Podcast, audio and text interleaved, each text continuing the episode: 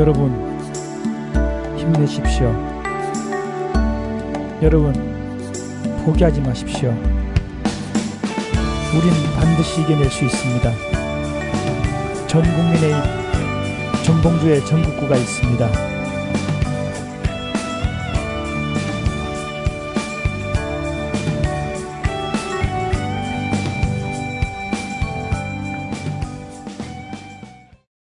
단 하나의 정통 정치 팟캐스트 정봉주 전국구 시작하겠습니다. 자 오늘 함께 하실 분 어, 법조계 전설의 구라 고정일 안녕하세요 박주민입니다.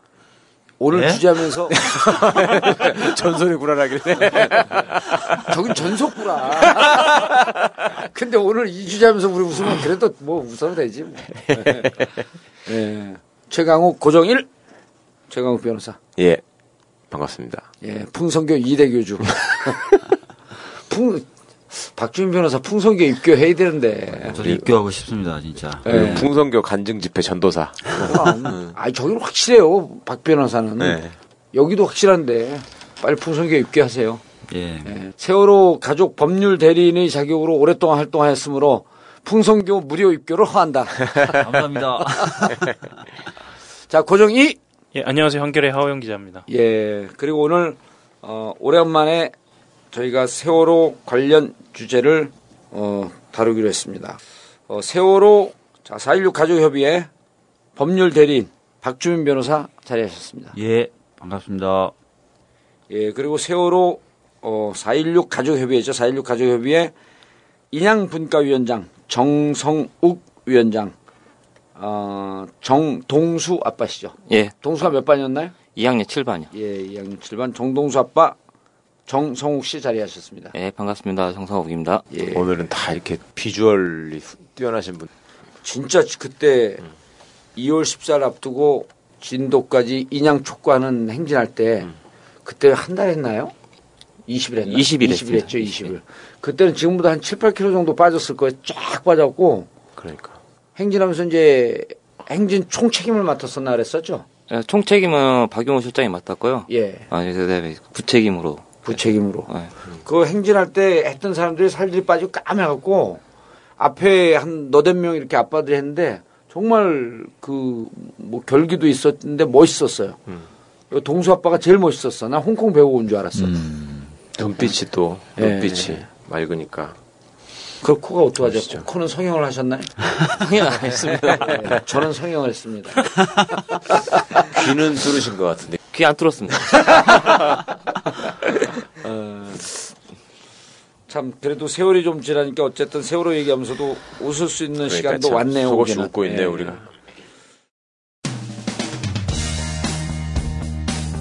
이명 박근혜 정권 살기 힘들어도 너무 힘이 듭니다. 경제는 쪽박, 정치는 깨박, 국민 건강은 아작. 그래도 함께 희망을 꿈꾸는 전국구가 있어 참 다행이야. 여러분의 변함없는 지원이 큰 버팀목입니다. 전국구의 가족으로 참여해주세요. 팟빵 전국구 페이지에서 자발적 유료 배너를 클릭하시거나 하나은행 571-910-005-27704 하나은행 571-910-005-27704 여러분이 전국구이고 여러분이 정권 교체의 희망입니다.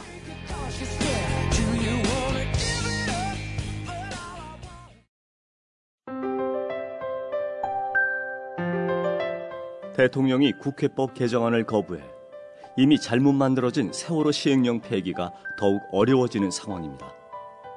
사고가 난 지 1년이 훌쩍 넘어가면서 진상규명을 위해 노력해왔던 가족들, 주위에서 돕던 많은 분들도 힘들어지고 슬픔은 더욱 깊어집니다. 그러나 어떤 어려움이 있더라도 세월호 참사의 진실 규명을 위해 끝까지 가족들 옆을 지키겠다는 분들이 있습니다. 세월호 가족 지킴이 인터넷 검색창에서 세월호 가족 지킴이를 검색하고 함께 해주시기 바랍니다. 마지막 한 분이 남더라도 꼭 손잡고 가족 곁을 지키겠습니다.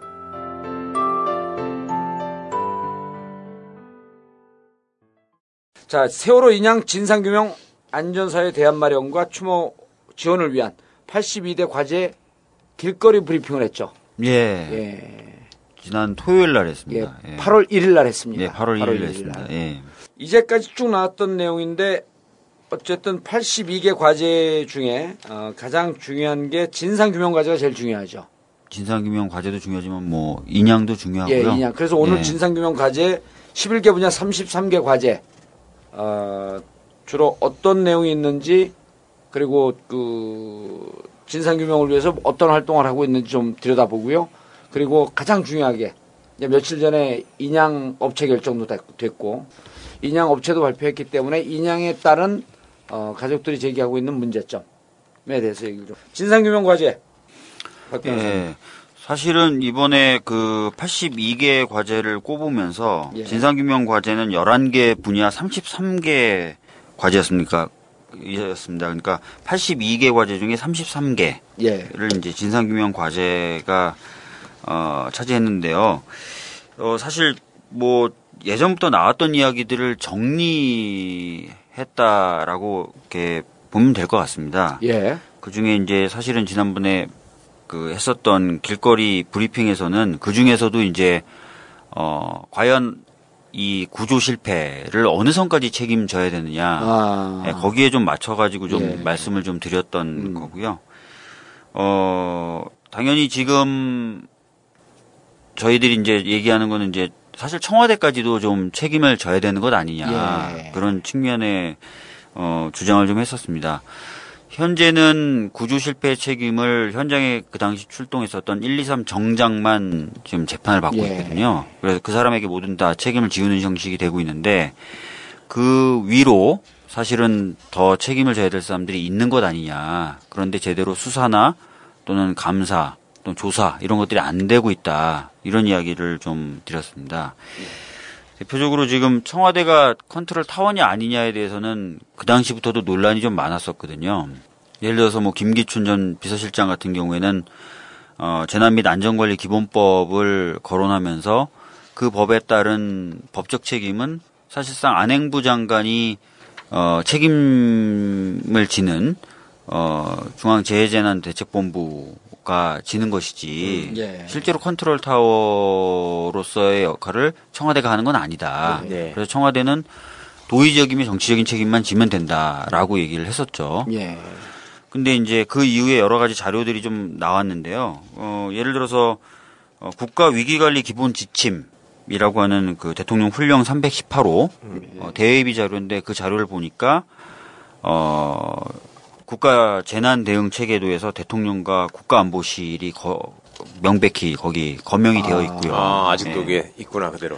그 무렵에는 이제 예, 이게 예, 있었다는 예. 거, 살아 있었다는 음. 것이죠. 그리고 해양수산부가 그 당시 가지고 있었던 그 재난 유형별 위기 대응 매뉴얼, 특히 예. 그 중에 이제 선- 해양 사- 어, 선박 사고의 대- 매뉴얼에도 보면 역시 대통령과 국가안보실이 표시가 되어 있습니다. 어, 예. 그리고 정작 그 김기춘 전 비서실장이 거론했던 재난 및 안전관리 어, 안전관리 기본법을 이제 2013년에 한번 개정을 하는데요. 개정 때 이제 제출됐었던 심사 자료를 보니까 거기도 이제 위기 대응 체계도가 첨부가 돼 있었는데 거기에도 역시 마찬가지로 대통령과 그 국가안보실이 예. 예, 최종적인 컨트롤 타워로서 음, 돼 국회 심사 거죠. 자료에. 예. 예. 그래서 여러 가지 그 관련된 자료나 규정을 봐도 어 청와대가 예. 컨트롤 타워로서의 책임을 지는 것이 맞다라는 얘기들이 계속 되, 되고 있었고 그런데 이런 자료가 왜 대외비 자료가 되죠? 그러게 말입니다. 예. 그 위기관리 시스템이라고 하는 거는 예. 오히려 공개가 돼가지고 그게 제대로 작동할 수 있도록 국민적인 그러니까. 어떤 예, 시선을 국민의 받아야 안전에 되는데. 가장 기본적인 건데 이거를 대비로 가리는 것도 그렇고 대비라고 하는 것을 자기들이 뻔히 알고 알고 있으면 내용은 알고 있었다는 얘기야. 네. 이거를 마치 없는 것처럼 해갖고 청와대는 책임이 없다. 그렇죠. 라고 주장을 하는 것도 이거는 재판이 진행되는 와중에 좀 뒤늦게 발견됐을 거 아니에요. 어 국정조사 하는 가운데 나왔던 자료로 알고 예. 있습니다. 예. 국정조사 와중에 예. 받은 자료 중에서 이제 이게 가릴 것도 없고 우리가 그 몰라고 퉁퉁, 퉁퉁 튀어나온 거네 이게. 네. 그리고 실제로도 보면은 그날 그러니까 참사 당일날 민경욱 대변인이 예. 국가안보실장이 모든 정보를 지금 파악하고 있고 대통령께 보고하고 있고 조치를 하고 있다라는 취지로 브리핑을 합니다. 예. 그거는 국가안보실장이 사실상 최종적인 컨트롤 타워다라는 걸 스스로 인정한 거죠. 예. 어, 그리고 실제로도 그날 그 해양경찰청 상황실의 핫라인 녹취록을 좀 보면은 BH 즉 청와대가 지시도 합니다. 자기가 컨트롤 타워가 아니라면 지시를 할 필요가 없는데 여러 가지 지시를 해요 그날. 예. 그래서 어 방금 말씀드렸던 어떤 관련된 자료나 지침, 규정 그뿐만 아니라 실제로 청와대가 움직였던 모습들을 보면은 컨트롤 타워가 아니라고 부정하기에는 어 좀 말이 안 되는 부분들이 굉장히 많다는 것이죠. 아니 엄밀히 따지면요 4월 16일 날 사고가 나고 4월 17일 날 현장에 대통령이 나타나잖아요. 예, 예. 이건 대통령이 책임을 지고 이런 구조 속에서 나온 거죠. 안 그러 안 그러게 되면 그때도 청와대 앉았고 아 이거 이건 우리 책임 아니니까요. 그냥 행안위에서 하든 어디서 하든 뭐 해경에서 하든 해야 될 일이에요. 네. 그럼 이날 나타난 것은 아무 책임도 없고 그런데 그냥 도덕적으로 나타났다는 거 아니야. 그죠 도의적인 책임을 지기 위해서 뭐 나타났다고. 나타났다. 뭐 이렇게 지금 뭐 볼 수도 있겠, 있겠죠. 근데 그 하여튼 드러나는 여러 가지 모습에서 실질적인 법적인 책임을 져야 예. 된다라는 것이 좀 드러나는 것 아니냐라고 좀 그 말씀을 드려 설명을 좀 드려봤던 것이고요. 예. 그리고 이제 그러니까 그때 세월호 사고 나서 국민들 가족들이 주장했던 게 대통령이 책임져야 한다. 네. 네. 아 그리고 국가의 기본적인 조직 자체가 여기서 당연히. 대, 통령 책임 안 진다는 게 그렇죠. 말이 되는 거예요. 그러니까요. 당연히 말. 결국은 뭐 모든 어- 결국은 행정적인 어떤 책임은 대통령이 지는 게 맞죠. 그리고 그럼요. 여러 가지 어떤 난맥이 있으면 대통령이 그, 그런 걸 뚫어줘야 되는 것이고요. 근데 이제 사실은 그런 역할을 제대로 못한 것 아니냐. 아시다시피 이제 김기춘 전 비서실장의 그 발언으로 최초로 이제 알게 된, 거- 알려지게 된 거지만 6시간 45분 동안 회의도 없었고 대면 보고도 없었던 것도 사실인 거고요. 예. 네. 그래서 전반적으로 좀 청와대가 자신의 역할을 제대로 자기들이 열몇것 차례 그 대, 서면 보고했다라고 하는 것도 사실이 아닌 게 다 드러난 건가요? 어, 21차례 정도 서면 보고를 했다라고 청와대에서는 주장을 했었죠. 하고 있는데 예. 그게 실질적으로 자료로 확인되진 않았죠. 아시다시피 있을 예. 검찰은 수사를 아예 안한안 거고요. 했고. 감사원은 감사를 했지만 A4 두 장 분량의 확인서만을 받았을 뿐이기 때문에 어 그렇게 몇- 수십 차례 진짜 보고가 있었는지가 자료로 확인되진 아직 않고 있죠. 예. 문서로 보관했 보, 했으면 우리 이렇게 보고했다라고 하는 것을 딱딱 내놓으면 되는 거지. 그러니까. 카피한 거를 복사본을 예. 그 아, 파일에 다 있을 거 아니에요 처리 모든 예, 예. 그거를 남겨둬야 되니까 그럼요. 그리고 어 그러면 이제 컨트롤 타워로서 책임을 져야 되는데 좀 공백이 있었고 어 여러 가지 어떤 제대로 된 역할을 하지 못했다라고 음, 어 얘기를 할 수 있는데 조금 더 재밌는 사실이 하나 있어요. 예. 뭐냐면 이번에 이제 1, 2, 3 정장에 대한 항소심 판결에서 1, 2, 3 정장의 형량을 떨어뜨려 줍니다. 항소심 예. 재판부가. 그러면서 네, 그랬었죠. 예, 그 이후로 어 실제로 현장에 도착해서 현장 지휘 책임관이 돼, 돼서 이 사람이 구조의 전력을 다 해야 되는데 해경 상황실 쪽에서 즉 지휘 라인에서 핸드폰으로 전화를 걸어서 2분 20초간 통화를 합니다. 음, 그리고 음. 20차례 가깝게 보고를 계속 하더라고 강요를 해요.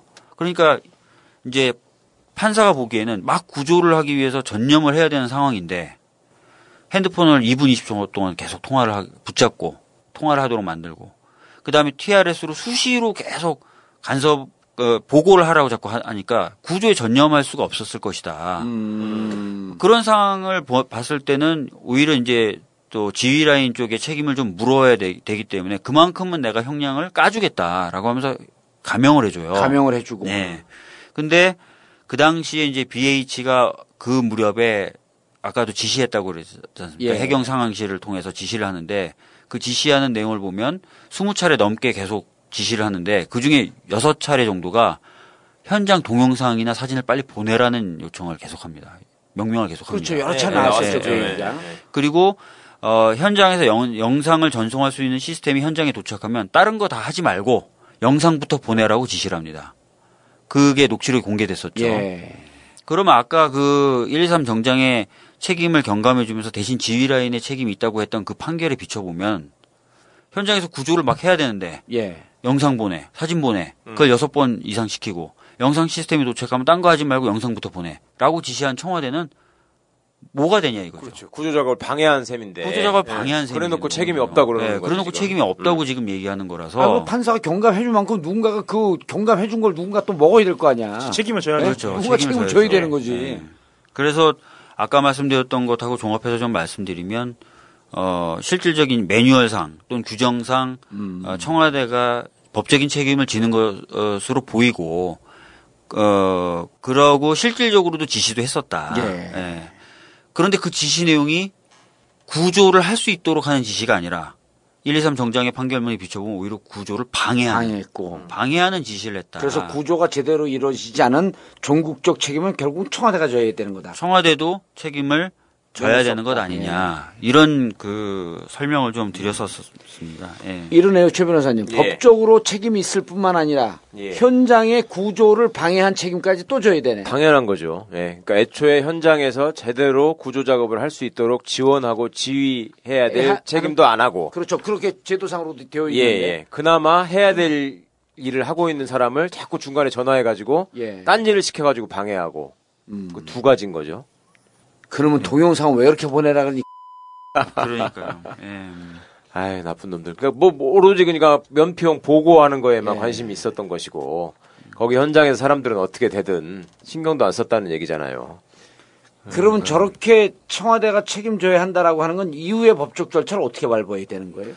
일단은 뭐 구- 근거가 다 나왔습니다. 일단은 나왔는데. 대통령은 그 형사상 소추를 받지 않을 헌법상 특권이 있어서 안 되겠지만 퇴임 이유는 받잖아요. 퇴임 이후에는 받, 받죠. 그런데 그렇다 하더라도 일단 국가안보실장을 예. 정점으로 한 그쪽 부분이 적, 제대로 된 역할을 했는지도 좀 수사가 돼야 될 음. 필요가 있고 안 되면 조사라도 이루어져야 된다는 게 이제 저희들의 주장이고요. 예. 어, 특히 저희가 뭐 일면적으로 그 당시 청와대 상황을 엿볼 수 있는 정황이 좀 있는데 아시다시피 그 문고리 3인방 논란이 있었지 않습니까? 예. 그 무렵에 나왔던 이야기 중에 조홍천 전 공직기강 비서관이 예. 4월 15일 날 민정수석이 자기를 불러가지고 누군가로부터 전화를 받았, 받았다. 그 사람은 네가 그만두길 바란다라는 얘기를 하지 않습니까? 예. 조홍천 비서관은 물론 증언이에 부- 뭐 증언이기 때문에 더 입증은 돼야 되겠지만 4월 15일은 참 하루 전날입니다. 그러니까 그 당시에 청와대가 어약 여러 진영으로 나눠져서 서로 너 죽고 나 살자 권력 투쟁의 와중에 있었던 와중에 있었던 것 예. 아니냐. 그래서 전반적으로 어, 세월호 참사가 벌어졌다는 보고를 듣고도 제대로 보고가 안 되고 조치가 안 됐던 것 아닌가라는 의심도 해볼 수 있는 거거든요. 그런 어떤 상황과 맞물려서 본다면. 그래서 어, 저 같은 경우 저 개인적으로는 그 컨트롤 타워로서의 청와대가 제대로 역할을 했는지 그런 부분은 좀 철저히 좀 조사될 필요가 있다라고 생각을 하고 있, 죠 예. 그러나 어쨌든 그 형사 소추가 안 된다고 하면 대통령을 제외한 나머지 안보실장 이하 예. 그리고 이 담당할 수 하는 그 비서관들 예. 이런 등등이 제대로 역할을 했는지는 정말 충분히 조사가 돼야 되는 거네 이게. 그 최소한 국가배상 청구가 만약에 이루어진다면 거기서는 음. 규명이 돼야 될 문제죠. 예, 그런 건 예. 주쟁이 돼야 되겠죠. 지난번에. 그 민사 준비하고 있던 건 지금 진행이 되고 있는 건가요? 지금 그 가족분들 중에 소송으로 소송에 참여하시겠다는 분들 신청을 어 계속 받고 있고요. 예. 그다음에 그 소송을 담당해 줄 만한 로펌도 어느 정도 물색이 지금 다 된 상태입니다. 희망 예. 그 참아, 참가하겠다라고 하는 분들이 한 100, 100여 가- 가구 가까이 그렇게 될 예상이 정도로. 되고 예. 있습니다. 예. 예. 그게 이제 의미, 지난번에 방송에 나오셨을 때 그게 이제 의미 있는 투쟁이 될 것이고 지금 형사 그, 형사 소송으로 해결되지 않은 부분들 네. 지금 이런 예를 들었고 청와대 안보실장이라든지 관계자들을 예. 민사에선 불러낼 수가 있는 건가요? 이렇게 되면 아니 뭐 꼭 불러낼 수 있다는 건 아니 좀 규명을 해야 아니고요. 될거 아니에요, 예. 하여튼 그 사람들이 무슨 일을 했고 어떻게 관여했고 예. 공무원으로서 무슨 책임이 있는지 그거는 음. 밝혀져야 되는 거죠 그 소송에서는. 네. 예. 그리고 뭐 좀 더 말씀드려 볼 만한 것은 어 최, 최근에도 보면은 좀 그런 장면들이 나오지 않습니까? 국정원 임모 씨가 예. 그 자살했을 때 그때 보면 이제 얼마 전에 보니까 정청래 의원이 그 당시 이제 그 신고했던 녹음된 걸 공개하면서 의혹을 예. 제기하죠. 예. 거미줄을 자꾸 치지 않습니까? 그렇죠. 소방서가 예. 자꾸 그렇죠. 거미줄 치자. 거미줄 치자. 이 얘기는 얘기 뭐냐면 음. 녹음이 되거나 증거로 남을 수 있는 대화를 음. 휴대폰으로 전환해서 좀 하자라는 음. 그거죠. 그러니까 공용 무전기로 치면 기록이 다 남거든. 기록이 다 남죠. 네, 그러니까 이제 휴대폰으로 하자고. 응. 휴대폰으로 거미줄 칩시다. 뭐 물어보면 거미줄 치겠습니다라고 하고 휴대폰으로 통화를 한다는 거예요. 아. 그래서 정청래 의원은 이걸 공개하면서 왜 자꾸 거미줄을 치느냐. 오히려 아. 그날 12시 2분인가 녹음된 내용을 보면 휴대폰이 잘 안 터지는 지역이다. 안 터지는 지역이라고 보고를 하잖아요. 네, 보고를 하는데도 예. 불구하고 자꾸 오히려 휴대폰으로 자꾸 통화하자고 한- 하니까 약간 이 부분이 약간 의구심이 든다라고 정청래 의원이 얼마 전에 얘기를 했었었거든요. 예. 재미있는 게 이제 용산 참사 때도 거미줄 칩니다. 어. 예. 아. 그 무전 기록에 보면 사- 세네 번 휴대폰으로 통화하자라고 얘기를 합니다. 근데 그, 이- 무, 그 무전기는 자동 녹음이 되는 건가요? 그렇죠. 그러니까 이제 그 별도의 주파수를 가지고 예. 공용 통신이 되니까 그거는 아마 그 112 차들이 순찰하면서 치는 무전도 다 녹음이 되듯이 녹음이 되는 거 예, 아니에요? 다 자동 될걸 음. 되는 걸로 알고 있어요. 그러면은 여기서 우리가 유추해 볼수 있는 게 해경 1, 2, 3장이 핸드폰으로 계속 그 통화를 시도한 거 아니에요? 예, 사실은 그 거미줄을 친 거네 그때. 현장에 도착한 시간부터 약 10분간 휴대폰으로 통화를 하죠. 휴대폰으로 통화를 하는데 경장이. 예, 그그 사- 무전으로 추- 무전으로 하는 것이 기본 그 규정일 거 아니에요? 이게 무전으로 해야 되는 게 기본이고 상식적으로도 바다 한 가운데서는 휴대폰이 그렇지. 터질지 안 터지잖아요. 불확실하죠. 네. 예, 그런데 휴대폰으로 통화를 합니다. 누구하고? 그 누군지는 저희들이 뭐 그것도 사실 안 나왔어요. 아니 아마 수사 기관에서는 그 갖고 있을 것 어, 같은데. 거미줄을 그 하여튼 쳤는데 거미줄 상대방은 거미인지 사람인지 모르는 그러니까. 거예요. 예. 근데 이제 그 사이에 많은 분들이 분노하셨던 그런 장면이 벌어지죠. 고무단정이 1, 2, 3장에서 내려서 귀신같이 선원 다섯 명을 먼저 제일 먼저 구해내죠. 예. 그리고 나서는 1, 2, 3정 본선이 조타실에 접안을 해서 선장과 선원, 조타실에서 내려오는 선장과 선원을 구해냅니다. 근데 1, 2, 3 정장은 분명히 출동할 때 세월호 구조를 잘 구조 어떻게 생겼는지 배가 예. 잘 모른다 그랬고 다만 여객선이고 400명 가까운 사람들이 타고 있다 정도만 듣고 갔을 예. 뿐이라고 하는데 이상하게 너무 우연의 일치라면 너무 신기할 정도로 선원들만 딱딱딱 먼저 구해낸다는 그래서. 저희가 추정을 한 거 아니에요. 가면서 어디론가로부터 지시를 받아서 어디에 접어 그 대고 선원을 구해내라고 하는 뭔가 통화가 있었기 때문에 그때 통화 기록을 공개하면 누구하고 통화했는지 나올 거 아니냐 이런 얘기를 했었잖아요. 네, 그래서 뭔가 그런 부분에 있어서도 좀 더 조사가 돼야 되는 것 같은데 이런 부분들이 좀 어, 약간 황당한데 음. 그날 밤에 신기하게 아시다시피 선장은 해경 집에서 자고 예. 선원들은 모, 모텔에서 같이 모여서 투숙을 한다는 거죠.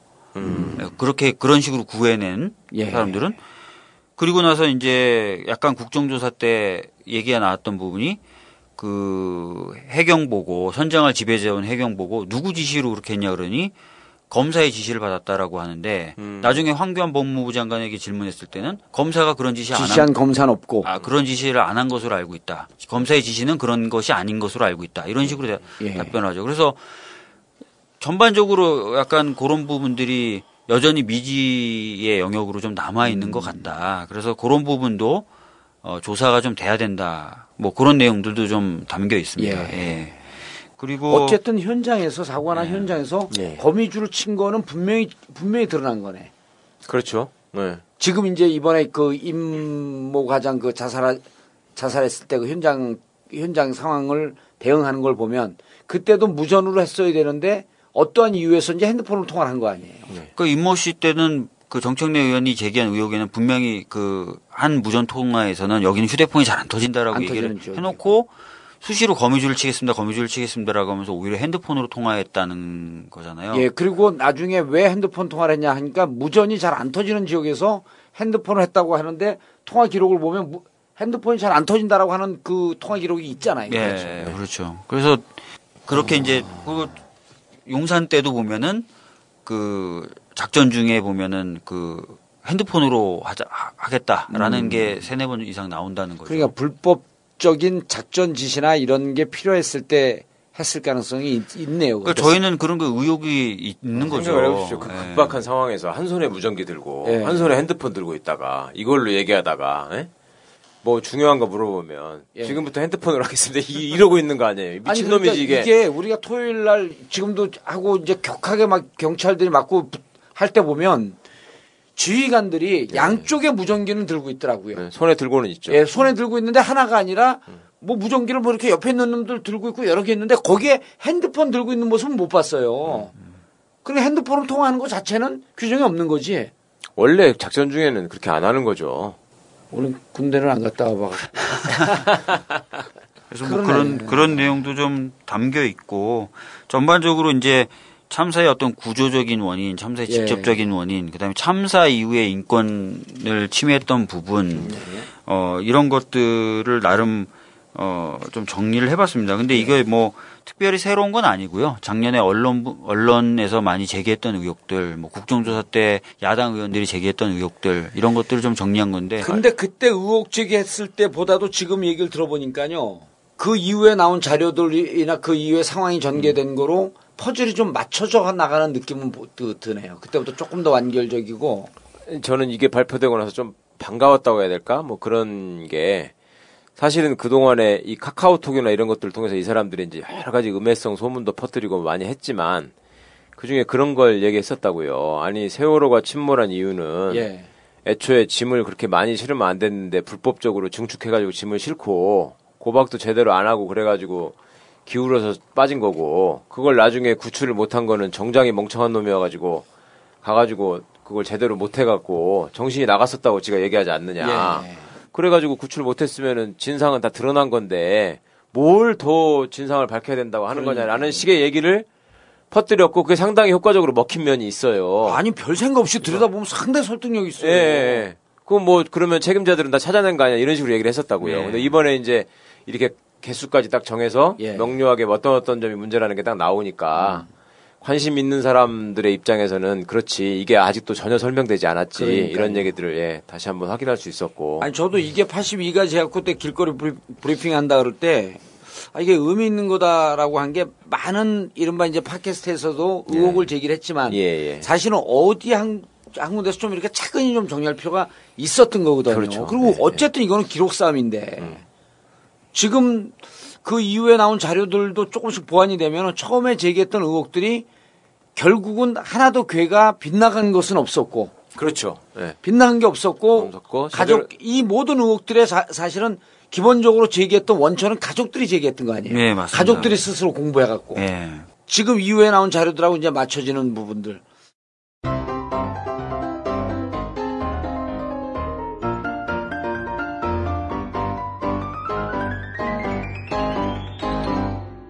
전국구가 있어서 참 다행이야.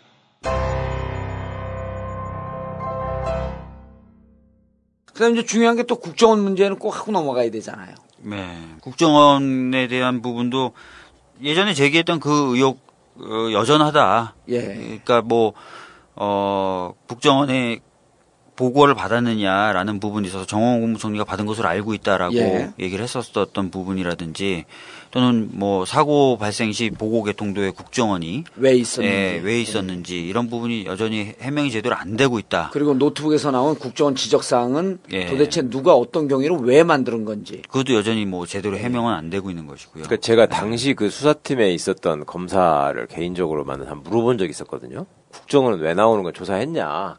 지들이 불러다 물어봤다 그러더라고. 그랬더니 했다는 소리가 뭐냐면 그 국가 비상사태에 대비해서 그 큰 규모의 여객선들은 그 혹시 이제 그 군수 물자로 징발할 수도 있고 예. 그 다음에 이제 그게 유사시에 하여튼 그걸 쓰- 배를 써먹어야 되기 때문에 그 큰 규모의 배들은 국정원이 꼭그 배만 아니더라도 관리를 한다. 그런 그 그런 차원에서 일상 그래서 제가 물었죠. 뭐 똑같은 배가 있는데 그럼 그거 왜 안 한 왜 안 한 거냐? 그러니까 네. 일괄적으로 다 하는 게 아니라 그런 노선에서 하나 정도씩만 이렇게 선정해서 하는 걸로 안다. 예. 국정원에 이렇게 답을 했다는 거예요. 음. 그럼 그거를 그러면 더 뚜- 들어가서 보지도 않았냐? 그랬더니 지들이 규정상 그렇다고 얘기를 해서 뭐 그런 줄 알았다. 모든 논법이 박근혜 논법이네. 아니라 그런데 왜 자꾸 가서 묻냐고. 그래서 나는 처음에 뭐 만경봉호 같은 공작선으로 이걸 쓰느라고 그렇게 하는 거냐? 예. 그랬더니 아니, 우리가 뭐- 이제 그런 의혹도 예. 제기를 그랬더니 했었으니까. 뭐 그, 그거는 아닌 것 같다. 또 그렇게 얘기하고 하던데. 그럼 아니면 아니라고 얘기를 하면 될 거 아니요. 그래서 아 참 그 얘기도 하더라.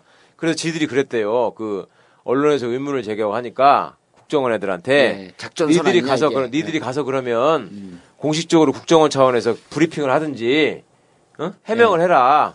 그랬더니 그거는 죽어도 못 한다고 하더래 또 음. 국정원에서. 예. 왜냐하면 그게 본인들이 해명을 하는 순간 이게 또 일이 커지잖아요. 왜, 뭐 뭘로 커져요? 그러니까 이거 자체가 응. 지금은 더 이상 문제가 안 되고 있는데 응. 국정원에서 해명을 하는 순간에 다시 불을 붙일 가능성이 매우 높거든요. 왜냐하면 왜냐하면 국정원과 관련해서는 지금 박주민 변호사도 그러고 가족들도 그러- 그러고 나와 있는 의혹 근거에 예, 그 예. 따른 의혹만 제기했지 사실 우리가 추적하다가 여러 가지 제보도 있었고 추적하다가 근거도 있었음에도 불구하고 그 다음 그 퍼즐을 못 맞췄고 멈춰버린 것들이 많거든요. 그렇죠. 특히 하- 그 한겨레에서 그 아호영 기자도 취재하다가 분명히 이런 심증은 있는데 예, 예. 더 이상 못 나간 것 건들이 꽤 많아요. 아니 저는 초반 얘기를 하는 거예요. 그러니까 광주 고검의 수사본부를 만들고 했었잖아요. 예, 예. 그때 그러니까 지네들이 확인을 했대. 그래서 국정원 애들한테 검사가 얘기까지 했대. 음, 그러면 미정미정 하지 말고 그 보안상 그 원래 필요한 거 그렇게 하는 거라고 가서 얘기를 하면 될 거 아니야 니네가. 예. 그랬더니 아이 그건 안 하고 싶다고 우리가 그걸 왜 하냐고 또 그러더래요. 그래서 벽에 귀대고 좀 있으라 그러지. 그거 말고도 뭐 몇 가지 국정원 문제는요. 예. 지금 이제 국정원 해킹 문제가 나와서 뭐 제대로 안 했다고 아각거리면서 주장을 예, 하지만 예. 가족들이 가장 가슴 아픈 게 아이들 핸드폰이 나왔는데 핸드폰은 뭐 조사를 한다 그러면서 그 가져갔는데 예. 이후에 핸드폰에 있는 사진이 없어 없어졌다든지 이런 여러 가지 의혹을 제기했었잖아요. 네, 제거했습니다. 그때 당시 이제 애들 핸드폰을 갖고 나올 때 어, 핸드폰을 바로 안 주고 네, 한참 어, 갖고 있다 한참 갖고 있다가 네. 손댄 상황에서 그러고 저한테 넘어왔거든요. 예. 이제 그게 이제 알려지면서 바로바로 이제 그 자리에서 이제 회수하도록 저희들이 조치를 했는데 그 뒤로부터는 이제 그게 없어졌어요. 예. 근데 그 아. 초기에는 무조건 핸드폰, 카메라 모든 게 다 한 번씩 넘어갔다 왔거든요. 그러니까 아니 그 중에서도- 떳떳하고 그러면 핸드폰은 거의 다 왔는데 카메라가 유독 많이 지금 오지를 않았어요. 애들 아직도? 카메라. 예. 어. 분명히 카메라는 다 지금 갖고 애들이 몇몇 갖고 여행 가니까 왔는데 갖고 왔는데 카메라는 솔직히 나온 게 별로가 없어요. 분명히 카메라도 나왔을 건데 음. 이제 그 카메라는 어디로 갔는지는 모르겠다는 거죠 현재로서는. 그러니까 카- 카메라를 지금 그걸 찾아야 하는데 지금 그걸 못 아니, 찾고 그러니까 있어요. 이런 거거든요. 핸드폰에는 사진 찍은 근거도 있고 카톡으로 있고, 네. 대화해 놓은 대화한 근거도 있고 그런데 카메라 같은 경우는 현장 현장 순간 순간에 사진을 다 담아 담, 그 담궈 담아 놓은 거 아니에요? 예 그렇습니다. 그러면 그, 이 카메라에 담아 놓은 게 자기들이 이 카메라를 돌려주지 않을 만한 뭔가 근거가 있지 않고서는 아니, 카메라 뭐 지들 빼놓고 중고로 팔아먹을 거예요? 그러니까 이런 게 있어요. 그러니까 어 분명히 트렁크에 카메라가 있었다고 는 얘기하는데 트렁크는 왔는데 유독 카메라만 없는 빠져. 있어. 네. 그러니까 그런 상황이 되는 거예요, 지금 현재로서는. 그러니까 왜 카메라만 이렇게 다 유독 수- 수거를 했는지. 근데 그 어, 카메라가 없다는 것에 대해서 문제 제기를 하면 그것에 대해서는 모른다라거나 아니면 답이 없는 거죠. 예, 그렇죠. 뭐 아직 뭐 그것은 못 건졌다. 예. 음. 이제 그런 식으로 답변을 하는 거죠. 그렇지 계속. 건진 건 자기들인데 못 건졌다 못 건졌다 끝나는 땡이니까. 거죠. 예. 네. 그리고 이제 중반에 가서 이제 그 뻘 때문에 양수기를 돌려요. 예, 양수기를. 양수기. 예, 뻘을 빼내니라고. 그때 조금 휴대폰이 많이 나왔어요. 양수기 이제 빨아들다 보니까 음. 세니까 이제 불 붙여서 갖고 아, 이제 아무-. 예. 아. 그때 당시가 핸드폰이 가장 많이 나온 시기고 그때는 이제 그걸 알고 가족들이 항상 거기에 상주했기 때문에 아. 그때 당시 핸드폰은 바로바로 올라왔어요. 예. 어, 그 이외 빼고는 거의 핸드폰도 마찬가지로 이제 그때 당시 한 번씩 다 넘어갔다 왔죠. 그러니까 이 해킹 사건이 있음으로 인해서 어 마치 이 상황 그러니까 그 침몰의 원인 혹은 사고 참사의 원인이 담겨져 있을 만한 자료들도 없어졌을 것이다 수도 있겠다 이런 의혹도 갖고 있는 거 아니에요. 그리고 그- 이것을 주도한 것은 여전히 국- 만약 주도했다고 한다면 국정원일 것이고 그리고 국정원 부분에 대해서는 어떻게 해명을 해야 되는 거예요, 이거는 누가요? 누가 해명을 해? 국정원에 대한 국정원이. 의혹은 어떻게 풀어야 되는 거냐고. 아니, 그 국정원을 조사해야죠.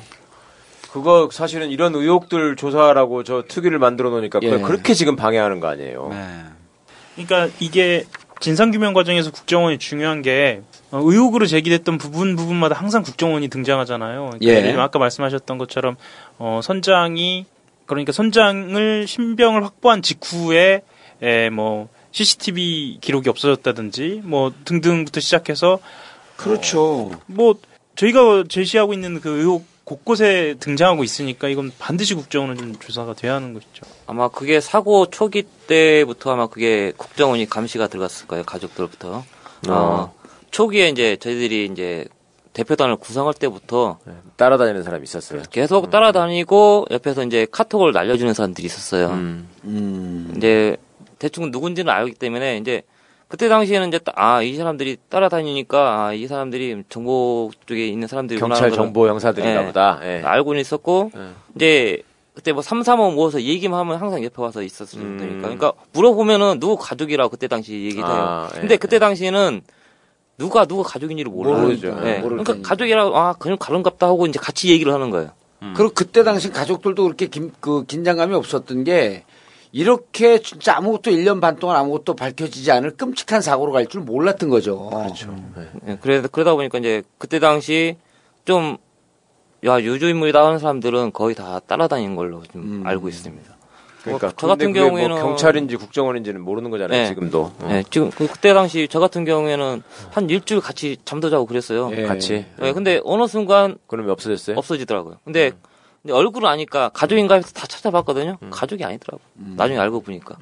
예, 뭐 물어보지는 않고 그냥 주소 듣고 염탐만 하던가요? 어, 물어보죠, 보죠. 지금 뭐 어떻게, 어, 어, 지금 어떻게 되고 있냐고? 예, 이제 어, 뭐 이제 그때 당시 바지에 들어갔을 때 뭐 어떤 상황이었더냐. 음. 그냥 그런 거하고 뭐 유족들 모여서 무슨 얘기 할 거냐 이런 거 물어보고. 네, 대충 이제 그런 얘기만 그러니까 물어보고 그때 당시에도 현장에서 보면 동수 아빠나 이런 사람들 그다음 지금 임원으로 활동하는 사람들이 사실 초기서부터 적극적으로 자기 목소리를 냈던 사람들이거든요. 네. 이분들 옆에서는 붙어 있었던 거예요. 그러니까 이건 뭐냐 하면 이후에 이 상황이 어떻게 발전할 것이라고 하는 것은 본인들은 알았을 가능성이 높은 거죠. 그건 뭐냐면 내가 내, 죄- 내 죄를 알, 알고 있는 거는 여기서 우리 국정원이 어떠한 문제가 있다라고 하는 것을 자기들은 알고 있었던 거. 이게 아무 문제 없고 그냥 단순 사고면. 그렇죠.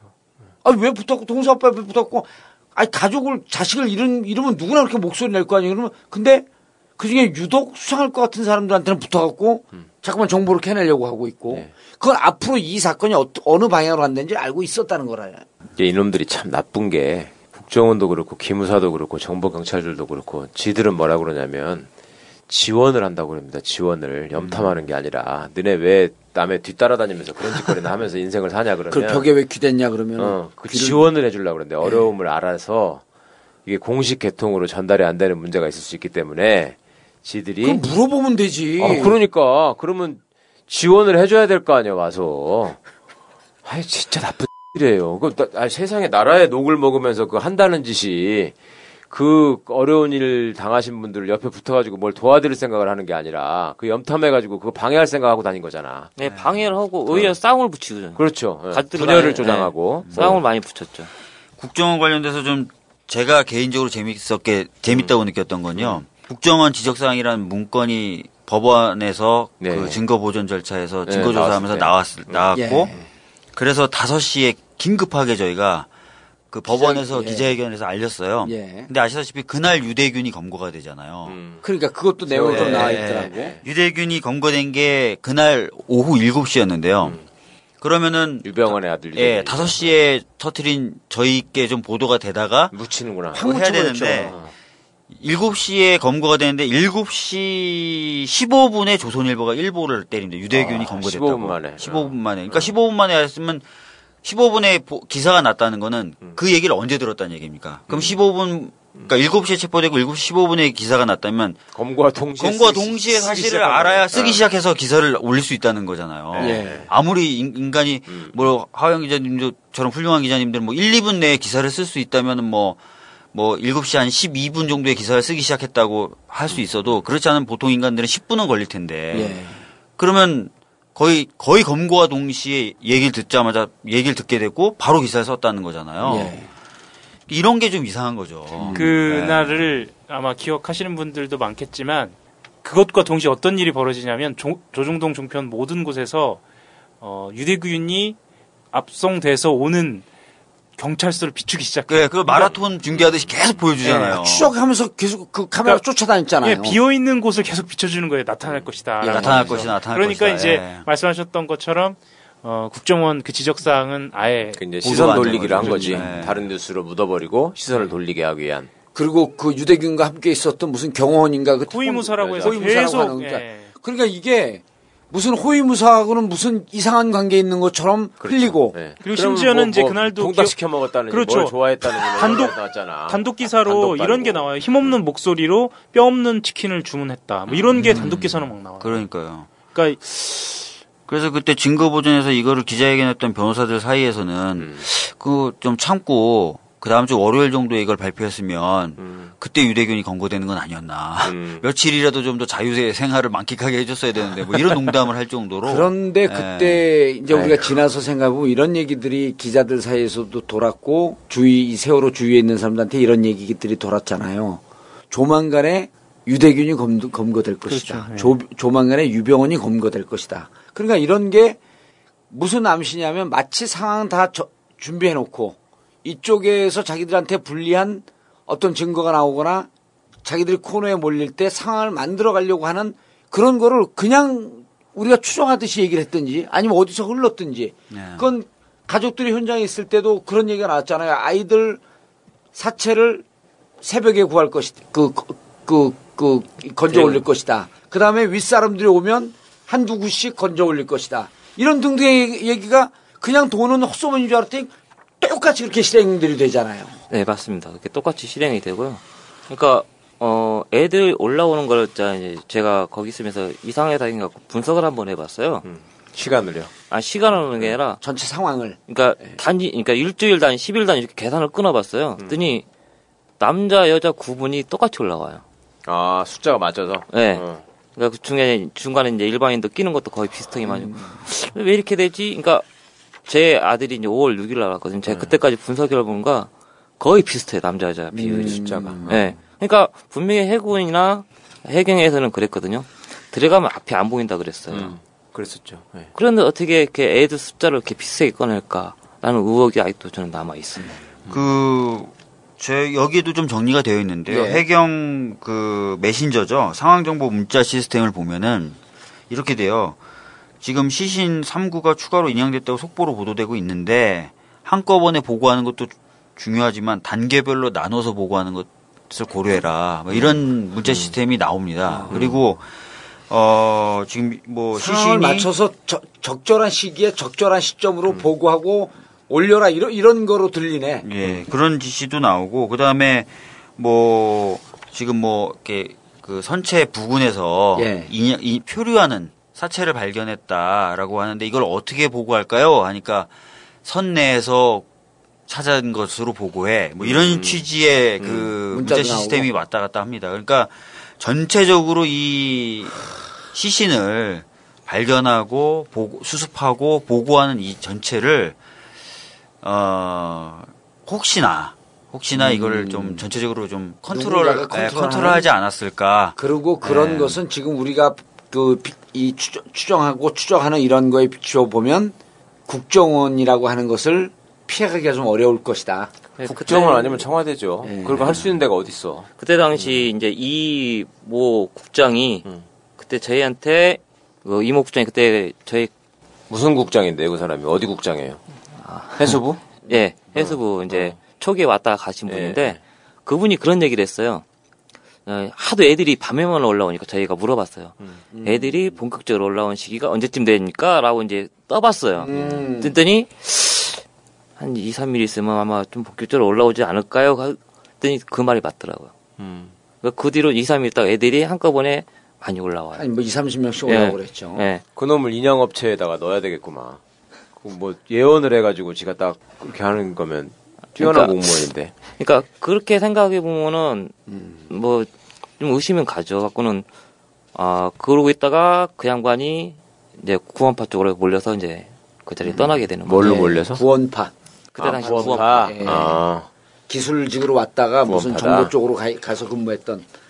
그런데 그 국정원 부분에 대해서는 실질적으로 국정원이 이번에 이제 뭐 국민들 여론조사다 하고 그러지만 국정원이 주장하는 거를 하나도 사람 믿지 않는 게 심지어는 그때 하 기자도 얘기했지만 조선일보 사설조차도 국정원 당신은 국민들이 믿지 않는다. 그렇죠. 예. 그래 여기서 국정원이 이렇게 의혹스러운 상황들이 있는데 이거에 대해서도 적절한 해명들을 해명이 없는 거 아니에요 국정원은. 지금 해킹팀에 관련된 부분은 말만 있지 자료를 전혀 공개하지 않고 있지 않습니까? 그냥 믿으라는 믿으라는 얘기잖아요. 거죠. 그래서 예, 예. 뭐 어떤 아, 새정치민주연의 김강진 의원은 마치 저기 안쪽은 그 정보위 안쪽은 교회 같다 믿으라고 자꾸 그러니까 얘기해서 또 기독교에서 난리를 피우는 거예요. 아, 그랬었어요? 그러면 그 사과한데 또 공식적으로. 아 그래요? 예. 사과하라고 뭐 교회를 무슨 음- 음습한 무슨 이상한 집단으로 매도했다 그러면서 그게 매도로 매도로 들리냐. 그래서 난 그 표현을 싹 피하고 고해성사라고 있다 그랬죠 국정원이. 음. 그러니까 지금도 뚜렷하게 국정원 실소유주 논란에 대한 자료 같은 거나 이런 거는 못 내놓고 아니, 그러니까 이런 않습니까? 의혹들에 예. 대해서 국정원은 아니, 다른 데는 뭐 어쩌고저쩌고 해명이라도 하려고 노력을 하는데 국정원은 그냥 입 닫아버리는 거 아니에요? 쌩 까는 거지. 그때 저기 왜 신분 속이고 옆에서 얼쩡거리다가 몇 명 잡혔잖아요. 예. 그것들은 다 경찰이라 그랬었잖아요. 네, 다 그때 뭐 정보관이라고 다 네. 얘기를 했죠. 정보관이라 그랬어요. 경찰이라고 하- 얘기한 게. 정보관이라고. 경찰 정보관 경찰 정보관이다. 예. 그 그놈들이 처음에 잡았을 때는 나 경찰입니다 이렇게 얘기 안, 했, 안 했을 거 아니에요. 안 했어요. 예. 예, 가족입니다. 예. 누구 삼촌입니다. 네. 라고 하다가 이제 예. 저희들이 이제 그러면 신분증 보자. 음. 라고 이제 막 다고치면 그때서야 이제 경찰이라고 사실은 경찰입니다 그래요? 네. 음. 네, 정보관입니다 라고 이제 그런 식으로 얘기를 하죠. 예. 그래서 그때 당시 정보관들도 저희하고 말싸움도 많았고 싸움도 많이 했죠. 그러니까 옆에서 이제 음. 계속 카톡을 하니까 음. 사진을 찍고 음, 뭐 하는 그래서, 거냐? 예, 갖고 이제 카메라 그 핸드폰도 빼서 뺐고 어. 다 지우기도 하고 한 그때 당시 참 말이 많았죠. 그때 당시는 음. 초기에는 선내 CCTV 설치도 국정원이 했다라고 하는 게 중간에 한번 나왔었잖아요. 뭐그 그 조사 조사진 보고서에? 선사에서 일하던 사람이 진술한 부분에 보면 약간 그런 취지로 예. 일부를 뭐 다 설치된 CCTV에 대해서 일부 뭐 작동이 제대로 안 돼서 그 손봐라라고 지시한 게 아니라 예. 전체를 설, 다. 설치 자체를 지시에 의해서 한 것처럼 진술한 부분이 있다 뭐 예. 이렇게 했었죠. 그런 예. 그런 건 이제 저희가 방송에서도 한 번 했었죠. 예. 그러니까 국정원은 어떤 것 하나 문제 제기나 의혹이 나왔을 때 하나도 그 부분에 대해서 해명을 안 한 거 아니에요. 그렇죠. 예. 그러니까 전체 진상 규명의 핵심에는 청와대의 책임 문제. 이제 여러 가지 서- 서른 세 예. 가지가 있지만 그 중에서도 가장 국민들의 의혹과 국민들의 공분을 사고 있는 건 청와대 책임의 문제. 그 다음에 국정원이 여기에서 도대체 무슨 위치로 어떠한 역할을 하고 있었는지. 네. 그, 그리고 전국적으로 실질적으로 이 배의 소유는 국정원이 아니냐라고 하는 의혹까지 있는데 이 부분에 대해서 해명, 해명을 해라. 여하튼 뭐 조사가 좀 많이 이루어져야 되는 상황이다. 예. 많은 것 바- 많은 것이 밝혀진 상황인 것이 아니다라는 거죠. 예. 예.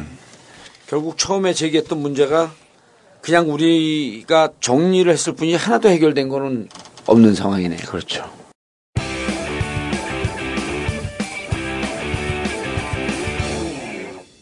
정통 정치 팟캐스트 정봉주의 전국구 지금 그 인양 문제가 우리 그 정성욱 인양분과위원장님이 인양 부분에 대해서는 사실은 어찌 보면 국민들 관심이 조금 비켜 비켜나가 있거든요.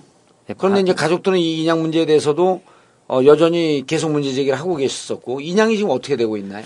지금 인양이 저기 상하이하고 오션아이하고 해갖고 계약 체결이 지금 된 걸로 발표가 상하이하고 오션아이 오션아이요? 오션, 네. 아 지금 체결이 된 걸로 지금 발표가 됐고요. 예. 어 중국 측에서는 이미 지금 들어와 있어갖고 음. 어, 진도에다가 아 지금 현재 본부를 차리려고 지금 그러고 있다고. 예, 지금까지. 중국이 상하이 예, 회사 이름이 상하이인가요? 뭐, 예, 뭐, 상하이. 상하이 쌀비지죠. 상하이 쌀배지. 셀비지. 상하이 셀비지. 네. 네, 지금 들어와서 지금 그쪽에다 본부를 차리려고 그러고 있다고. 거기가 예. 지난번에 무슨 저 양자강에서 빠진 건가 뭐 예, 그거 그거 건설업체라는 그때- 거잖아요. 예, 그렇습니다. 그 외에도 경험이 많다고 저희가 음. 그랬었는데 그거를 참 중국 업체가 와서 할 정도로 우리나라에는 업체가 없나 보죠. 우리나라에도 인양 업체가 지금 큰 회사는 몇 개 있습니다. 글쎄요. 근데 근데 돈이 모르겠- 저희가? 모르겠어요. 근데 음. 어 이게 제 추측이지만은 어 정부 측에서는 아마 큰 업체다 보니까 음. 어, 회의를 쪽에 컨설팅을 많이 의존하는 것 같더라고요. 어, 해외로 되기를 바랬던 것 같아요. 예. 네. 그리고 작년 6월 달부터 영국 TMC라는 회사가 와서 컨설팅을 하기 시작합니다. 예. 음, 그러다 보니까 아, 외국 소업체 쪽으로 많이 이게 기울었던 거죠. 음. 음. 국내 업체들도 큰 회사는 몇 군데 있습니다. 그래갖고 그 업체하고도 얘기를 해봤는데 국내 업체로도 충분히 인양은 가능하다 그러는데 가능하다고 그러는데. 예, 예. 굳이 정부에서는 외국 업체를 껴야 된다. 음. 라고 꼭 하는 거니까 한마디로 외국 업체가 끼면은 면피용이 될 수가 있거든요. 제 생각에는 외국 큰 회사다고 그다음에 유명한 회사고 인양이 같은 잘하는 회사인데 만약에 하나라도 실수했을 경우는 빠져나갈 수 있는 구멍이 생기지 않을까. 저희가 그때 그 확실한 근거가 없었고 이제 그때 방송할 때 얘기를 네. 안 했는데 어 인양의 컨소시엄으로 참여하고 있는 한 기술팀한테 연락이 와갖고 음. 국내 업체들은 어 안 들어가려고 한다는 분위기라는 거예요. 예. 그래서 왜? 그 이유가 뭐냐 그랬더니 이거에 대한 너무 그 책임이 과중하고 그러기 때문에 그리고 이제 알듯 모르듯 다 얘기를 하는 거예요. 이게 정부 입맛에 맞게 그 가야 되는데 음. 어 어디까지 요구하는지도 잘 모르겠고 예. 이런 얘기를 해고 그래서 이제 뭐 그런 만나기로 하고 그러다 이제 그좀 흐지부지 지나가고 그랬는데 어쨌든 국내 업체들은 좀 부담스러워하는 거는 사실 아닌가요? 네, 사, 사실 아니 근데 그 전에 해수부나 뭐 이런 데서 뭐 기술적으로 어려움이 있다니 돈이 많이 들어서 못 건진다든지 그 개소리 할 적에 영국 업체가 우리나라 어, 전문 업체나 왜- 국내 업체나 국외 업체들은 다 기술적으로 가능하다 이게 불가능하다라 하는데 한 군데도 없었지 않았어요? 한 군데도 없었어요. 다 된다고 다 그랬잖아요. 가능하다고 예, 예. 충분히 국내 업체만 해도 충분히 가능하다고 얘기를 예, 다 했어요. 예, 예. 근데 그 와중에 그것도 다 거짓말 한 거잖아요. 그러니까 다 네. 된다는데 이놈들은 뭐 굉장히 어려워서 안 될 것처럼 계속 분위기 조성을 했죠. 하고, 어, 어. 그러니까 왜 인양을 그렇게 안 하려고 그래요? 그건 잘 모르겠어요. 근데 그때 당시 11월 12일 음. 날 수색이 종료되면서 선체 처리 기술 TF 팀이라는 게 생기지 않습니까? 예. 아 그때 당시 거기에서 어 한마디 한 게 있어요. 지금 중국에서는 상하이가 하는 방식이 공기 부양 방식이지 않습니까? 예. 근데 선체 처리 기술 TF 팀에서 뭐라고 했냐면요. 자른다고 그러잖아요. 아니요, 자른다고 그러는 게 아니라 어. 공기 부양 방식은 가장 위험한 방식으로 저희들은 생각을 안 하고 있습니다라고 얘기를 해요. 저희들한테. 어, 근데 정, 해수부는 정작 그 방식으로 선택을 해요. 공기 부양 방식을 결과적으로. 예. 어, 어. 그러니까 그게 거기서도 의문이 생기는 거죠. 왜 자기네들이 말을 했던 것을 번복을 할까? 음, 위험하다고 해놓고 왜 그걸 선택하느냐. 예, 예. 그래서 이제 음, 그에 대한 답변을 들으려고 해수부가 계속 연락 오고 물어봤는데 결론은 저희를 만나주진 않더라고요.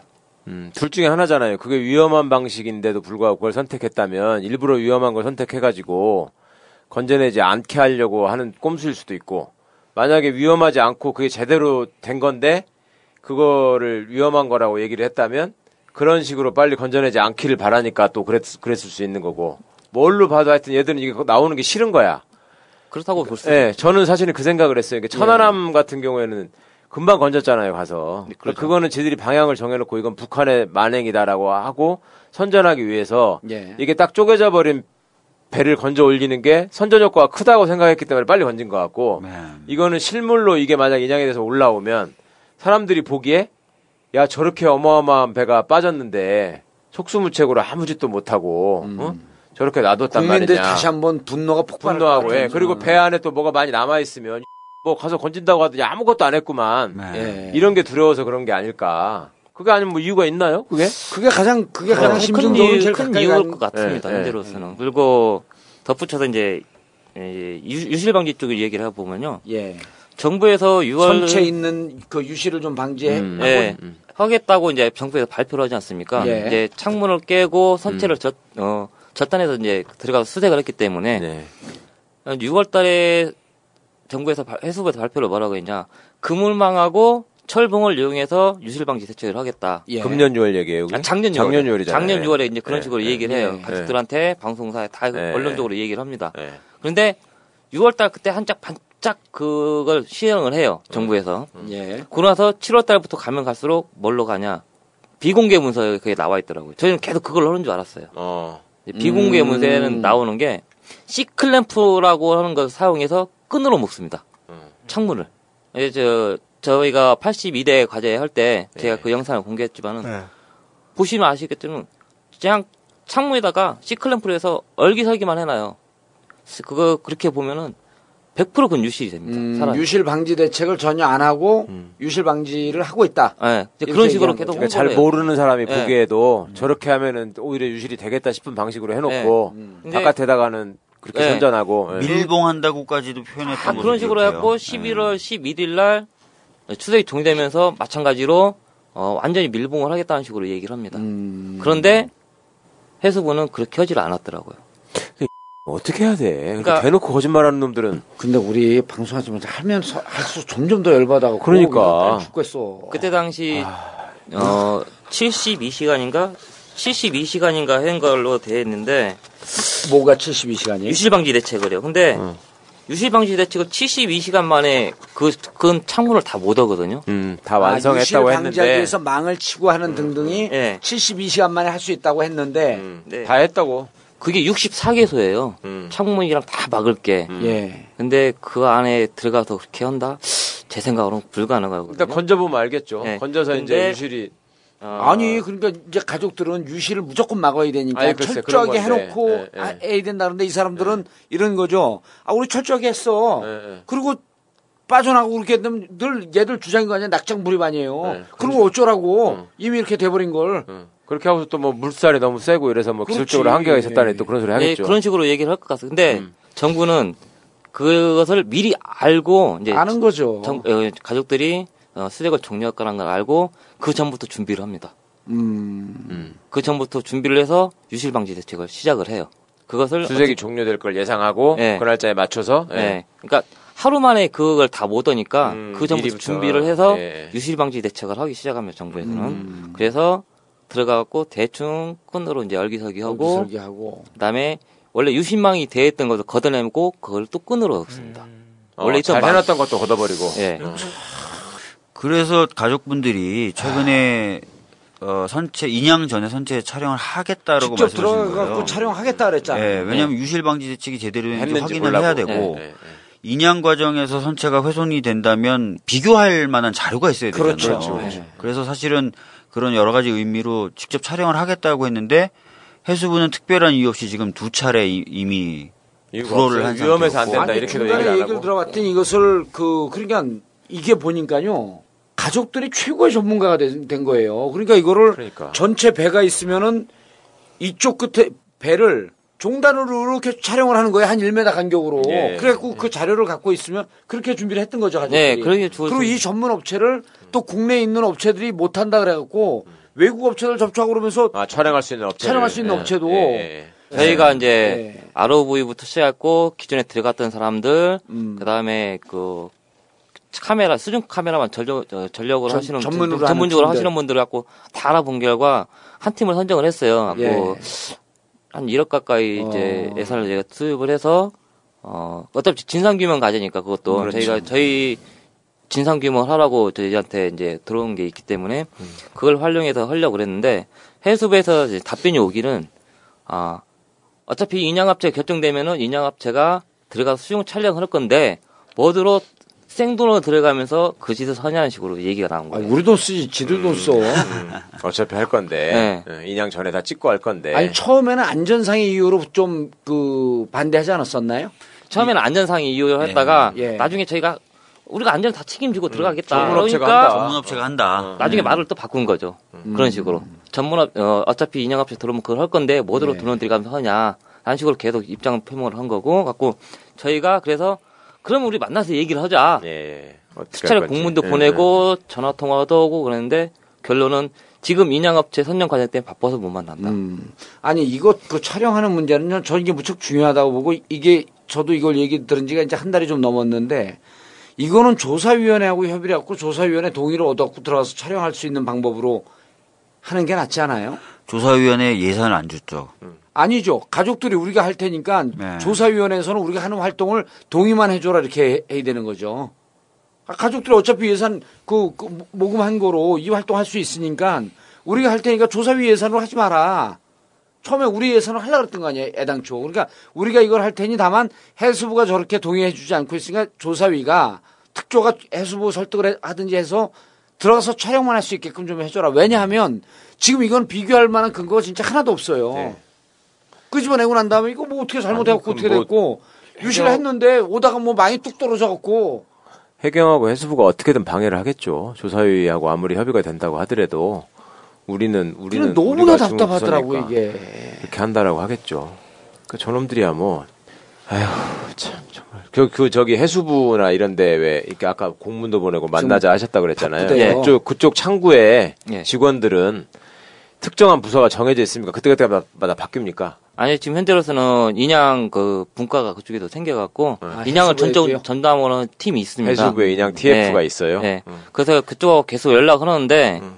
아 계속 저희를 무시를 하고 있죠. 그리고 그럼 이름이라도 다 이번에 적어놔야지. 이번에 저 이번에 인양 업체 발표할 때도 음. 저희 쪽에 연락을 안 해줬어요. 어, 지들끼리 저희 또 그냥. 어. 기자한테 연락을 받고 알았어요 그것을. 아니 그 정도로 박 저희. 가족을 무시하고 네. 있더라고요. 인양업체 같은 경우는 가족들이 이미 다 상당히 전문가가 됐기 때문에 이러이러한 업체들이 이게 지금 이번에 그 비딩을 붙인 건가요? 예, 그 입찰을 받은 다음에 입찰을 받은 다음에 우선 협상 이런- 대상자를 예, 고르고, 이런 데서 예. 협상 대상 이런데 가족들 견해는 어떻습니까? 반영을 하겠습니다. 아 이 정도 하면 안 되나? 아니, 당연히 했어야지. 네. 설명회도 하고. 예, 양쪽의 장단점 비교하고 그렇죠. 유실에 대한 예, 예. 가족들이 우려하고 있는 유실의 문제, 예, 그다음에 그 선체. 훼손하지 않는 문제 이런 등등에 대한 몇 가지 항목을 갖고 그럼요. 아니 PPT 만들기 힘들면 우리가 만들어 줄게. 아니, 백보를 양보해서 지들 말대로 제대로 하는 거라고 칩시다. 그렇다 하더라도 가족들이 불신을 하거나 어쩌건 간에 그러면 사전에 이렇게 해서 그러면 확실하게 우리가 신뢰를 받은 상태에서 하겠습니다. 하는 게 맞는 거 아니야? 예, 그게 맞는데요. 어, 그게 맞는 거잖아. 그때 해수부 장관이 취임하면서 이런 얘기를 했습니다. 어, 인양 문제에 있어서는 가족들과 무조건 협통을 아니, 협상을 협- 협상을 하고 협의를 해서 인양, 어, 인양을 결정하겠다라고 분명히 공식적으로 얘기를 했는데 유기준. 예, 예. 그 말뿐이었죠. 이제 그 밑에 이제 연영진 정책실장이 음. 예, 충, 총괄을 하고 있는데 예. 모든 것을 다 주관을 해서 하다 보니까 저희하고 소통이 하나도 안 되고 그러니까 이런 거네. 이거는 걔들이 공무원들이 일상적인 관행 이런 것도 아니고 가족들과 협의하는 건 기본 중에 기본 아니에요? 예. 그리고 가족들은 뭐 전혀 모르 아니 오히, 오히려 우리 이거 협상하고 이렇게 설명을 해줄 테니까 가족들 그러면 나중에 가족들이 지겨웠고 아이 당신들은 믿을 만 믿을 테니까 그냥 알아서 좀 하세요 이렇게 할 정도로 해도 이게 시원치 않은 판인데 그러게 말입니다. 예. 공무원들의 속성상 공무원들이 말입니다. 나중에 좀 지나더라도 자기한테 책임이 돌아올 일 같으면 절대 안 합니다. 왜냐하면 그 철밥통일 지켜야 되는 게 예. 가장 중요하기 때문에 그런데 지금 상황에서 가족분들을 무시하고 대놓고 거짓말하고 뒷구멍으로 딴짓하고 하는 이유는 그건 위에서 걔들이 저항할 수 없는 힘을 가진 사람이 시키기 때문에 하는 그렇지. 거예요. 그거 말고는 이유가 없어 그놈들은. 그러니까 너네가 이거를 내가 시키는 대로 하면 승진을 시켜주고 공무원 생활을 앞으로 따뜻하게 할 수 있게 해줄 것이고 만약에 내가 시키는 대로 안 들으면 너네는 죽는다.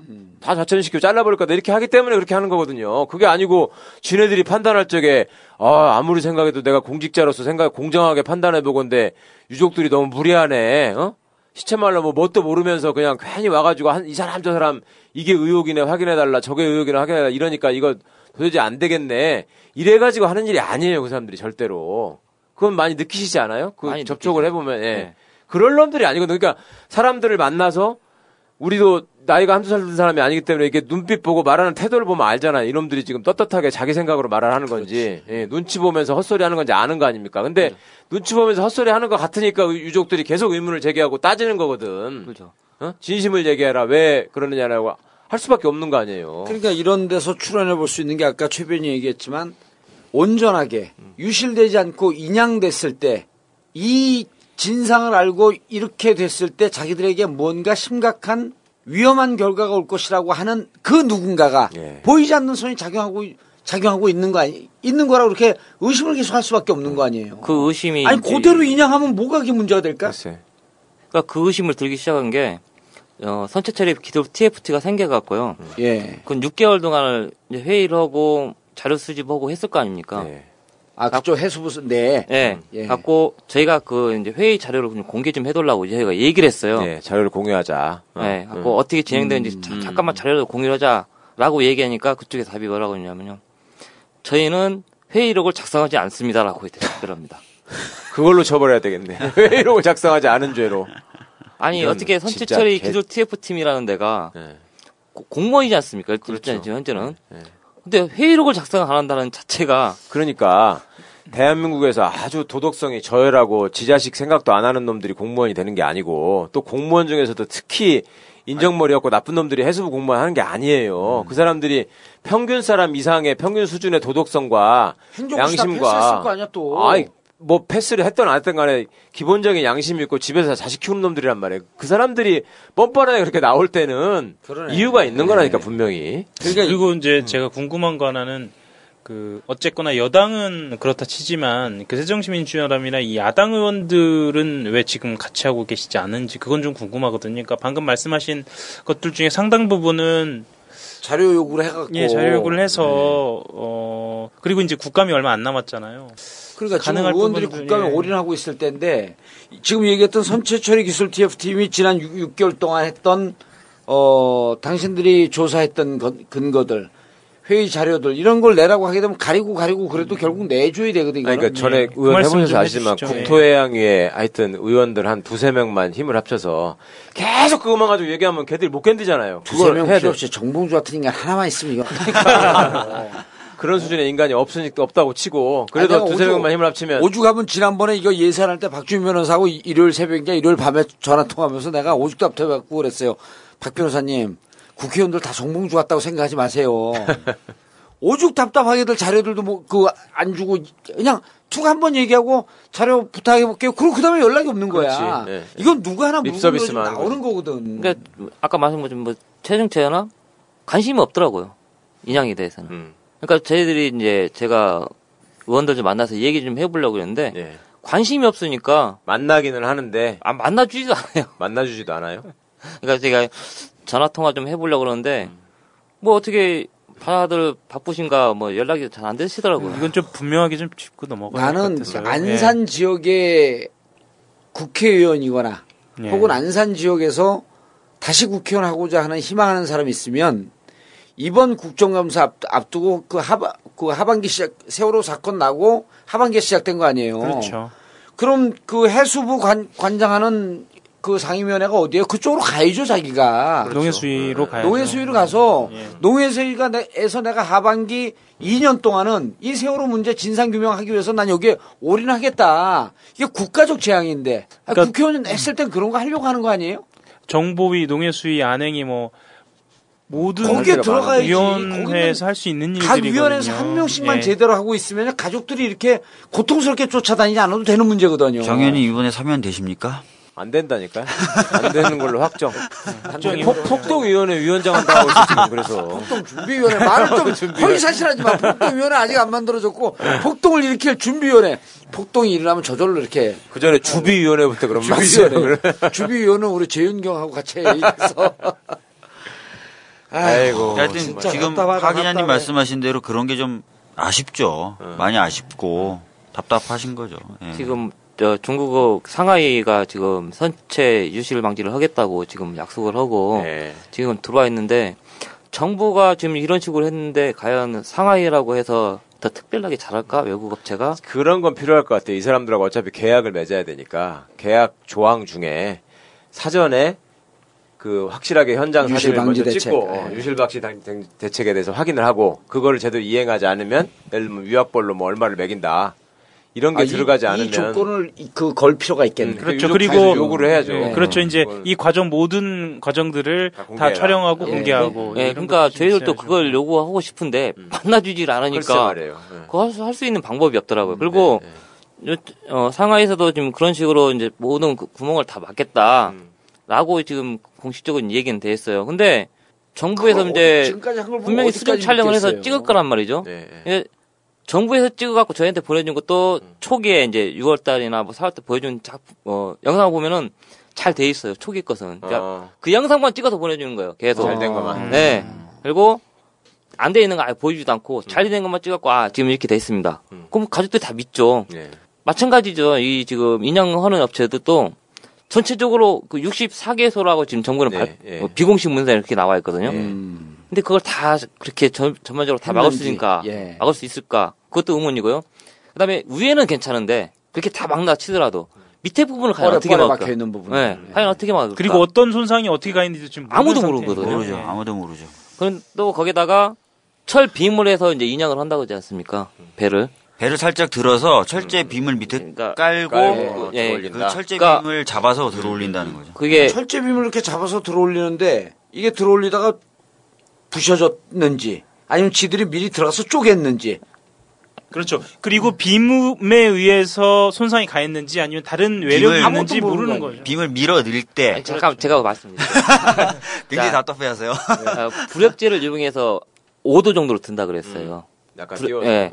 그러니까 뒤에는 안 들고 앞에 머리만 5조 정도 든다 그랬거든요. 아, 5도 정도. 네. 네. 아. 그래서 밀어 넣어서 아, 어, 작업을 한다 그랬는데요.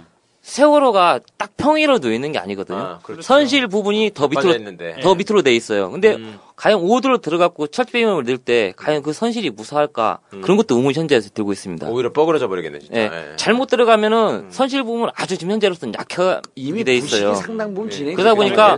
한 번 잘못 건드면 그건 와로도 무너질 수가 있거든요. 예, 예. 과연 거기에 대해서 어떤 대책을 갖고 있는지 이제 그런 것도 지금 의문이 그러니까 드는데 결국은 지금 아작 내서 끄집어내겠네.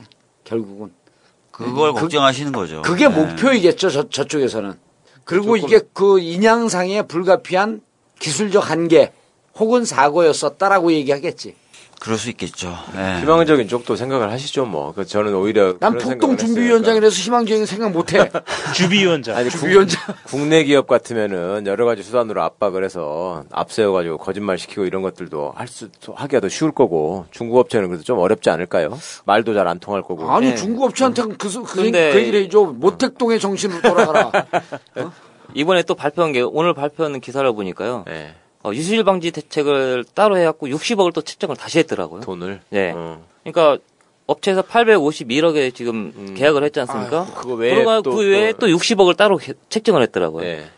그러면 뭐 그 돈이 그 돈이 이행이 되는 거죠 지금 현재로서는. 음. 거기서 또 공무원들 돈 잔치 하고 있고. 모르죠. 그다음에 저희 이제 그 업체에서는 크레인을 사용하는데 지금 만 톤짜리 크레인을 사용한다 그랬는데 과연 그 크레인이 과연 그 날짜에 과연 쓸 수 있을까? 그것도 현재로서는 현재 의문이고요. 가족들이 직접 들어가서 이 상황을 촬영을 해놓고 이후의 상황과 비교하겠다고 직접 들어가서 촬영하는 하는 이 상황이 비극 중에 비극이죠. 이게 이게 이게 이게 나라가 국가입니까, 진짜. 정부가 없는 거 없- 없으니까 네? 이게 이렇게 나오는 거지. 뭔 얘기를 해도 못, 못 믿는 상황인데. 그리고 제가 한 가지 예를 좀 들면 저도 이제 천안함 때도 음. 직접 백령도 가서 취재를 했었는데 네. 당시에 이제 최문순 의원 지금은 이제 또 저 강원도지사인데 최문순 의원이 직접 그 업체 사람들하고 같이 들어가서 그 현장에 가서 그때 의원일 때. 의원일 때 네, 네. 현장에 가서 이렇게 에, 조사도 하고 음. 그 당시 이제 취재도 하는 것을 지원도 하고 그랬거든요. 좀 그런 생각은 좀 들어요. 그러니까 뭐냐면 새정치민주연합이 무조건 현장에 무조건 가야죠. 현장에 현장에 가서 아이, 이렇게 지금 인양하시는 이런 노력을 함께 하는 것이 예. 그게 이제 마음을 움직이고 마음을 통하게 하는 것인데 그거를 아무도 하고 있지 않다는 것이 아니 네. 율사들도 그 법률 법률이 아니라 율사들도 일상적인 활동 중에 그런 게 있잖아요. 현장에 답이 있다 그러잖아요. 네. 국회의원들도 열심히 활동하는 사람들은 늘 얘기하는 게 현장에 답이 있다예요. 현장에 가면 안, 지난번에 해킹 사건도 왜 새정치민주연합 의원들 이탈리아를 안 갑니까? 안 만나줘도 가면은 뭔가 얘기가 나오죠. 지금도 안 가잖아요. 지금도 안 가죠. 예. 지금도 안 가는 게 커녕 왜 안 가냐고 항의하는 전국구도 안, 들, 안 듣고 있는데. 지역구가 현장이지 뭐 그 사람들이 지금 선거 앞두고 뭔 생각을 하겠어. 안 그래도 뻔한 어제, 거지. 어제 통화하는데 몇몇 의원하고 통화했거든요. 네. 사면 문제 뭐 정보 얘기도 좀 듣고 이제 그러는데 어디야 그런데 여의도냐 그 만- 만날라 여의도냐 그러니까 아 형 미쳤어 지금 여의도를 가 있게 그렇겠죠. 다들 자기 지역에 가 있어요. 예. 이- 이럴 때는 도대체 지역에 가서 누구 만나고 다니는 거예요? 지역 주민들이요. 아까 주민이라고 해서 지네가 뭐 다 만나진 않을까요? 유지들이나 뭐 이런 놈들 만나 또 무릎 꿇고 돈 달라고 아니 뭐 이런 거 하는 거예요? 말고 다 저녁마다 술 먹지 이제 지금은. 그러니까 네. 뭔가 좀 돈이 더 있는 놈들 만나서 술 먹을 거 아니에요, 지금은. 시간이 많이 남았으니까. 그리고 뭐 앞으로 그럼 비례대표 같은 거 이런 거 뽑을 때는 아예 이런 거 할 적에 현장에 임장해서 조사를 하여튼 목숨 걸고 할 사람들을 아예 서약을 받아서 그, 그 TF 비례대표를 뽑지 않는 한 계속 이러겠구만. 그럼요. 나중에도. 그러니까 이 세월호가 정치적으로만 이용이 안 되면은 예. 쉽게 올라오는 건데 지금 정치적으로 많이 이용이 되다 보니까 쉽지가 않다고 지금 그리고 생각을 가장 하고 있어요. 중요한 건 세월호 올라오길 원치 않는 그렇죠. 공고한 세력이 그러니까 구린 거죠. 게 많으니까 예, 일부러 이걸 정치적으로 자꾸 그렇게 하는 거죠. 가는 세월호. 안에 뭐가 있을지 그 안에 무슨 비밀이 있을지를 그 비밀을 감춘 사람들은 알고 있는 거 아니에요. 세월호 인양과 진상 규명에 대해서 어, 꽤 오랜만에 주제를 다뤘는데 아, 들으면서 느끼셨겠지만 처음에 저희가 제기했던 문제점들 오히려 그런 것이 조금 더 구체화되고 조금 더 정교화됐을 뿐 해결된 것은 하나도 없습니다. 그리고 어, 가장 기본적인 선체 인양 문제에 대해서도 가족들이 직접 이 상황을 해결하려고 동분서주 백방으로 뛰고 있습니다. 첫 세월호 방송할 때 저희가 말씀드렸던 이 세월호 참사패 국가는 없습니다. 지금 1년 반이 지난 지금 이 순간에도 국가는 없을 뿐만 아니라 그나마 존재하고 있는 국가는 진상을 가리려고 하는 듯한 모습으로만 존재하고 있는 것 같습니다. 아무것도 해결되어 있지 않은 세월호 진실 참사 잊지 말아주시기 바라겠습니다. 정봉재 전국구 마치겠습니다. 감사합니다. 감사합니다. 감사합니다. 수고하셨습니다.